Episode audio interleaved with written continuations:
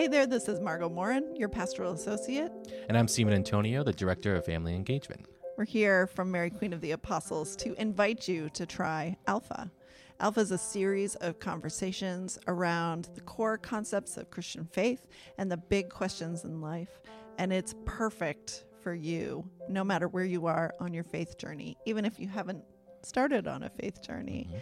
Uh, we feed you, we give you um, great people to meet and a chance to ask your questions about faith and life with people who will not judge you or even necessarily answer your questions.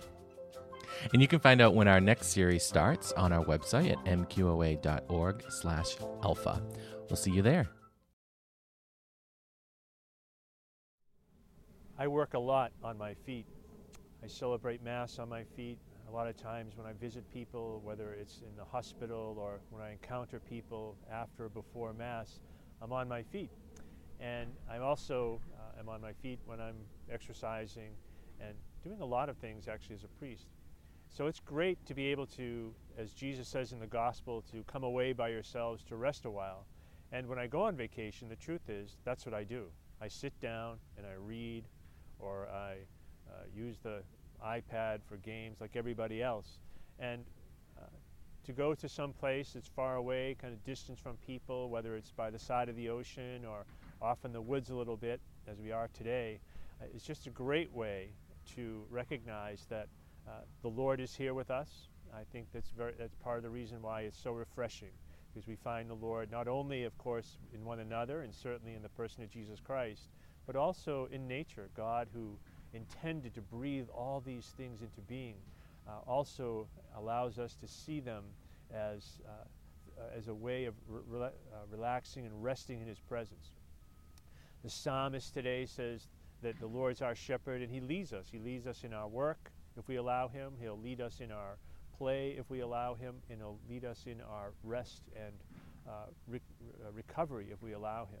And so this day, as we gather uh, the day of rest, the Sabbath, I hope that you too will be able to find rest. First, to find rest in the Lord and to recognize that He's our, our shepherd.